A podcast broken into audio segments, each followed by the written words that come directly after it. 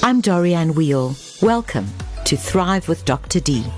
So it's my great pleasure on Thrive with Dr. D to welcome David Shapiro, who is pretty much a household name all over South Africa, associated with money, if there's such a thing still.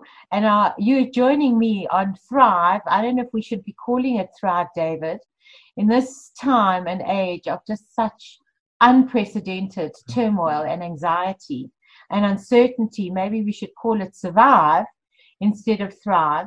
But I'm so pleased that you came um, onto the show because David, of course, is the go to person for anything financial with regards to what's going on globally and in South Africa, and perhaps a little bit of what we can expect. But all I can say that in my role as a psychologist and really talking to a lot of people who are honestly just don't know where to turn and who are in crisis. I didn't expect that so much of the content and the predominant content of what they're anxious about and what is really throwing people is to do with their finances and their financial security going forward. You would think that in a time like this, you know, with the epidemic, they would be talking more about getting sick.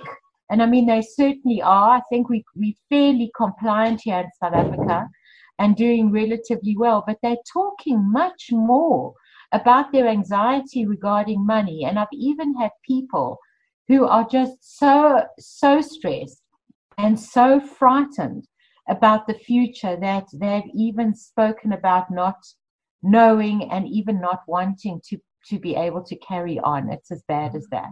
Sorry, it's it's a very serious issue that, and I don't think anybody planned where we are now. Just, I want to take a step back because how did we get into the situation and how we, will we avoid getting there again? You know, when I look at where what's happening globally, and I'm not even talking from a business point of view, I'm just talking from a health point of view.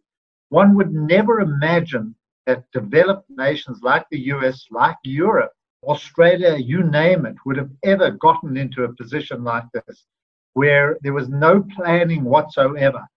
And why I bring that up is because because there was no planning, no one has really gone through the issues that we're in at the moment. By saying gone through the issues and that we just automatically say lockdown, uh, social confinement, distancing, and so on, closed businesses. But you don't realize what the consequences of that are. And that's a very serious issue. So, yes, we try to protect the health of our people, uh, which was the first priority. But what we didn't understand and what we still don't understand is what the economic consequences of doing this are. And that's why so many people are, are feeling insecure because they can't see themselves out. I'll come to how we get ourselves out and what we should be doing and what governments should be doing. But I mean, that's my first take is that why are we in this situation? Why was there never any planning? You know, why did we have to use a Javits Center in New York as a hospital? I mean, these are countries that actually plan world wars. You know, what if we're invaded by XYZ? How will we react? And yet, there was absolutely no planning on, on this situation. So, of course, people are feeling insecure, not knowing what's next. But David, I'm just playing devil's advocate for a minute. Do you think that it would have remotely been realistic to expect countries to anticipate and plan this. I mean, it seems to me that we literally kind of woke up. You know, I don't think that it was a gradual kind of thing. And when it started happening, perhaps it was, and we were dismissive and in denial about it. But when it started happening, people were really underestimating the impact of it.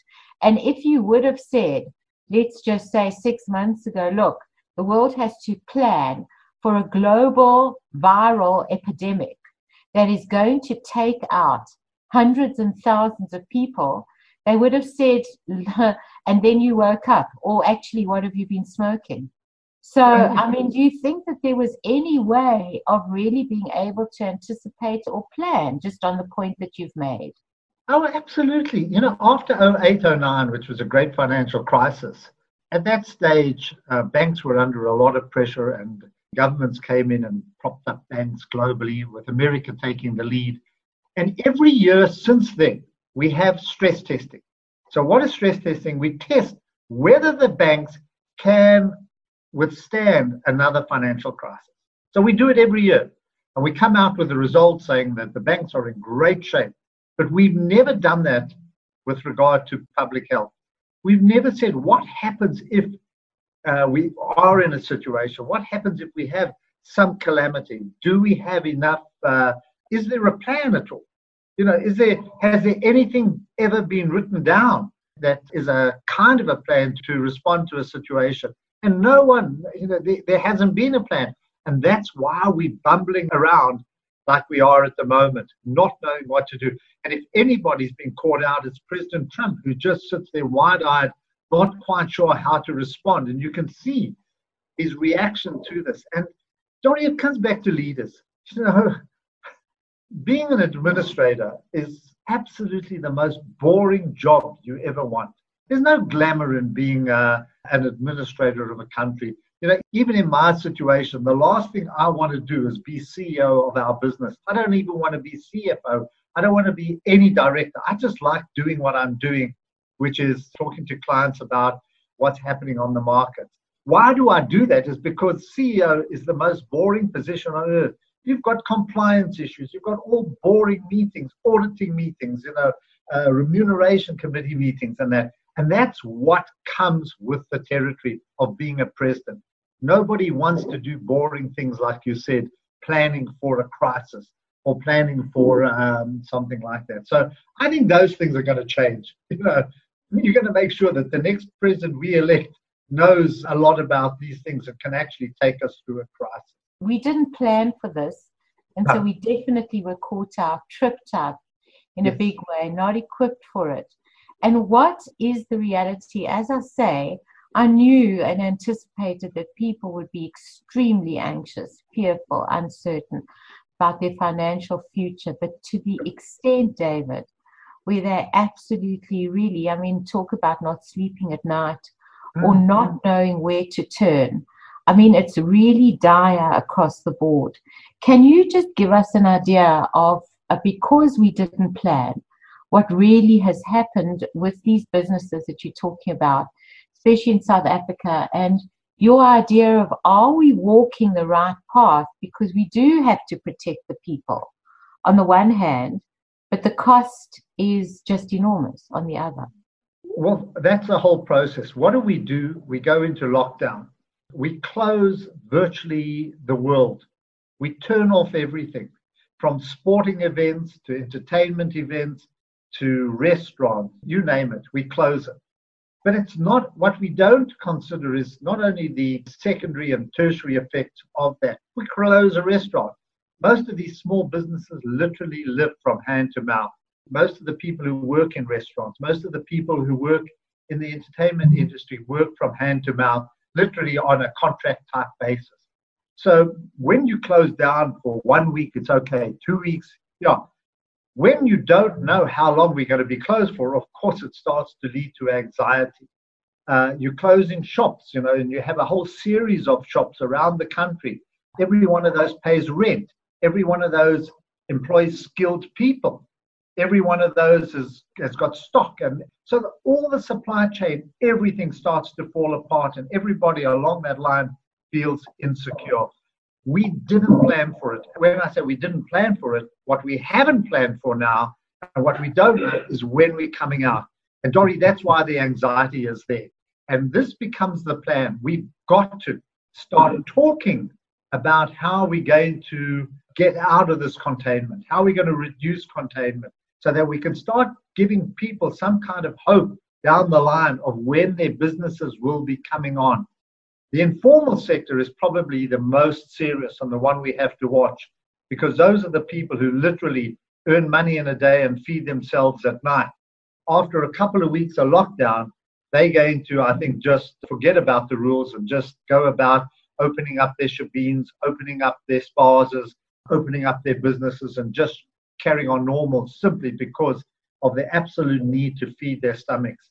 We got to be aware of that. It's going to happen. It's going to happen within a week or two. I don't think we'll be able to keep them locked down. So we've got to start planning for what's going to be eventuality. And I'm talking about South Africa, but it could equally apply around the world. If you were, say, Cyril Ramaphosa, yes. knowing what you know and you could plan for it, what would you say, knowing what you know, should happen in the next while? We've got to have a deadline. We've got to know when this is going to end. And then we've got to start planning on how we're going to end it. In other words, what businesses we're going to be bringing online first, like the mines. We can't, this country can least afford not to have the mines.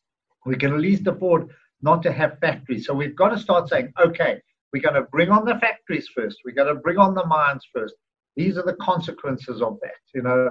And uh, it's going to, yeah, it's going to cause hardship because it's going to still spread the virus. But we've got to start planning for that as well, for an increased number of cases and infections. I think most importantly, we've got to keep older people out of this. And I think this is those that are vulnerable.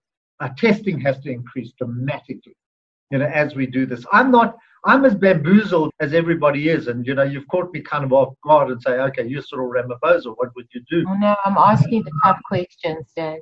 I know. a long time. but, I, but understand what I'm trying to say is that you've got to give people some kind of hope. What's very interesting and what is particularly interesting is I'm watching markets now, and I'm watching global markets, you know, US markets. In fact, our market's also up. I'm watching US markets take off. They're very, very strong. And why are they strong? And this comes back to the point we've been talking is that news of the infection rates flattening out, starting to, to get into the system. In other words, no, we haven't got on top of it, but there is evidence that things are not increasing at the pace that they were. Uh, mm. Even in York, the death rates are going. So these are all positive factors that you can see are starting to give people a little bit of hope. The next problem comes whether or not all the government subsidies, all the government stimulus packages will start flowing through into the system and that people who need money will be getting money.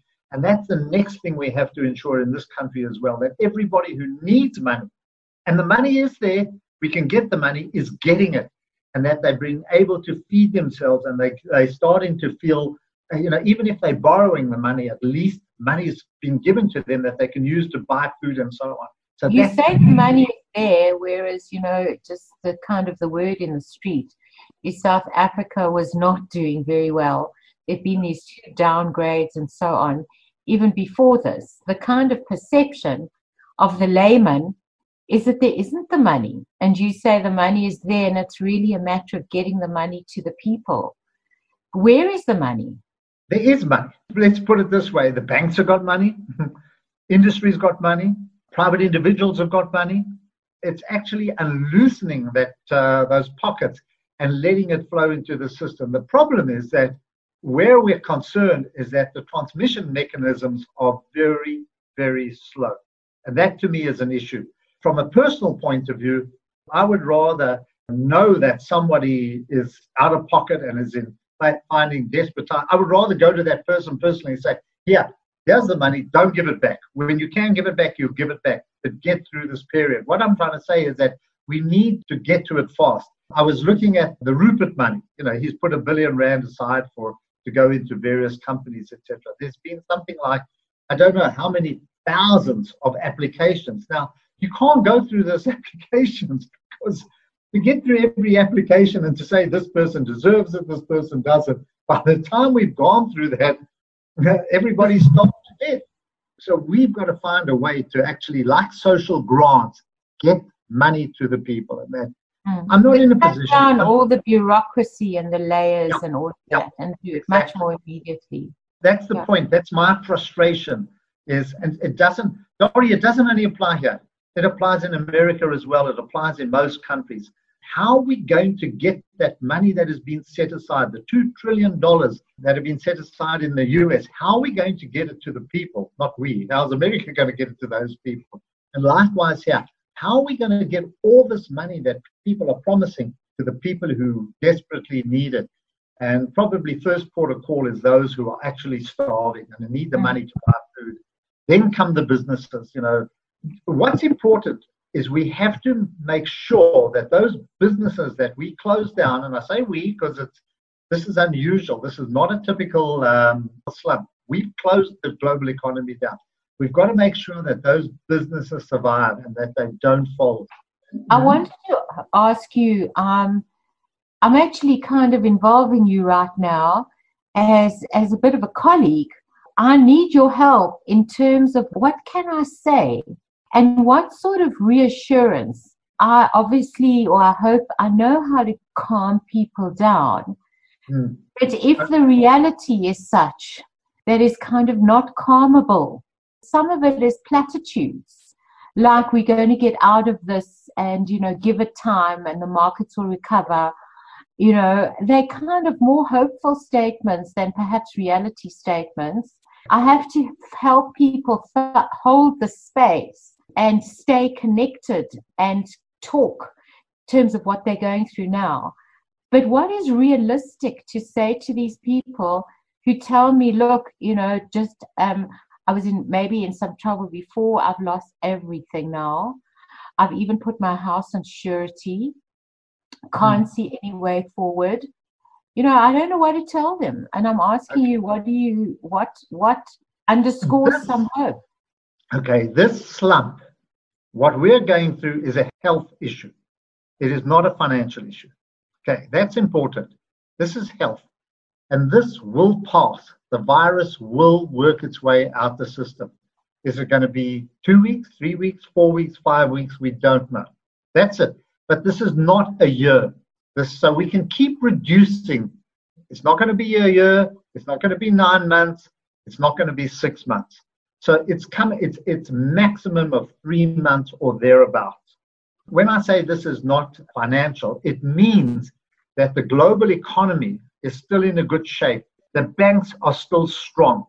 The governments, global governments are still strong. South Africa might be in a slightly weaker position, but we can borrow money. We have got the access to those funds. So what we're getting through is only is a couple of months at the most and we've got to ensure that we can actually bridge ourselves through that. So we've got to get through no more than a few weeks before we start getting back to normal and before uh, we start seeing social interaction and so on. And I think you're going to see that globally once hospitals can cope with the number of cases and people can start walking around again knowing that they if they need care they can get care i think suddenly spirits will come up at the end of almost every email or WhatsApp that you get, people just say, stay positive, stay positive. Sometimes, I mean, it's always very good intention. Sometimes what I find that means is when you start talking about your fear, or even your loneliness in isolation or your anxiety going forward. People say, no, no, no, no, don't talk about that. Just stay positive, yeah. stay positive. No. That actually is not what we're talking about at all. We're talking about that you absolutely have to lean into the discomfort of the reality now. And the thing to do to get it under control, actually, to get those feelings in control, is to talk about it because what you resist tends to persist. You can't you have to own the story. That's the reality mm. now. Mm. But what mm. you're talking about is something different, which I think is important to highlight. You're talking about optimism, realistic optimism, that this too shall pass. And the way you're talking about it is with conviction that this too shall pass. And we have to ride the storm out with it now. But we do see some light at the end of the tunnel, which aren't the proverbial lights of an oncoming train. I think that's what you are saying and reassuring people about. Okay. Mm. So, can I just ask you something else? What about the people, in view of what you're saying? And I guess they're not that many, but there are some, so we can talk to them as well. To say, well, you know, in some sense, from a financial point of view at least, can we capitalize on this? Are there investment oh, opportunities? Yes. Oh, enormously. You know, that, that's my focus. From the minute this took place, I've been focusing on okay, What's going to happen when this dies down? What are the industries that are going to benefit from this issue? And there are a number. As uh, when I started talking, we spoke about the, the health industry. Health is never going to be the same. Hygiene is never going to be this as it was. It's going to change. Toilets, you know, when I say toilets, are going to be spotless. Planes when you fly in from Durban, when, when the plane flies in from Joburg to Durban, people get off. Believe me, they're not just going to come in with a vacuum cleaner. They're going to come and desanitize that whole plane. So if you think about it, those people who are providing those services are going to benefit. From a public health point of view, we cannot afford not to have health accessible to people, everybody, because anybody can spread it. It doesn't matter. It, there is no class when this comes to spreading. So we have to equalizer, isn't it, Dave? Totally. I mean, suddenly we are all in this together. It doesn't discriminate. Totally. That's the point. You don't want to have hospitals where people have to wait the whole day to be taken care of. So globally, we're going to have to look at the whole health system. I know President Trump was against affordable health, and he beat up old uh, President Obama. But we we need that. There are I don't know how many million, 28 million, I think, in the U.S. I don't know the exact figure, who can't afford health care. So they're walking around. The last thing they want to do is not be able to go to work because the, the money is so important to them. So they will take their sickness into the workplace. We don't yeah. want that to happen again. So we can't afford not to have affordable health care. No. There isn't exactly. a distinction. We can't afford not to. Exactly. Yeah. And that yeah. so that's going to change. The other thing is drug companies. There's been a lot of pressure on drug companies because of their overcharging and gouging and so on. I'm not protecting them and I'm not defending them, but we need those scientists. We need those drug companies, big ones, to make money so that they've got the scientists and chemists to actually be able to respond quickly to issues like this. So we need constant research and development. We need equipment. We need fast testing. So I'm, all I'm doing is throwing out opportunities now. We need diagnostic machines. You can't afford to wait two weeks to be tested or a week to be tested. And we need speedy testing of people. So diagnostic machines. And then we get on to something completely different. Just look at this. We're talking on Zoom. Thank goodness for those companies that we've loved to beat up Facebook, Amazon, uh, Google, you know, too big, too powerful. Thank goodness for them because they provided the platforms that have allowed us to actually survive in this very, very difficult time. And they have not let us down in the sense that they, they haven't broken up They've been able to maintain and hold the traffic.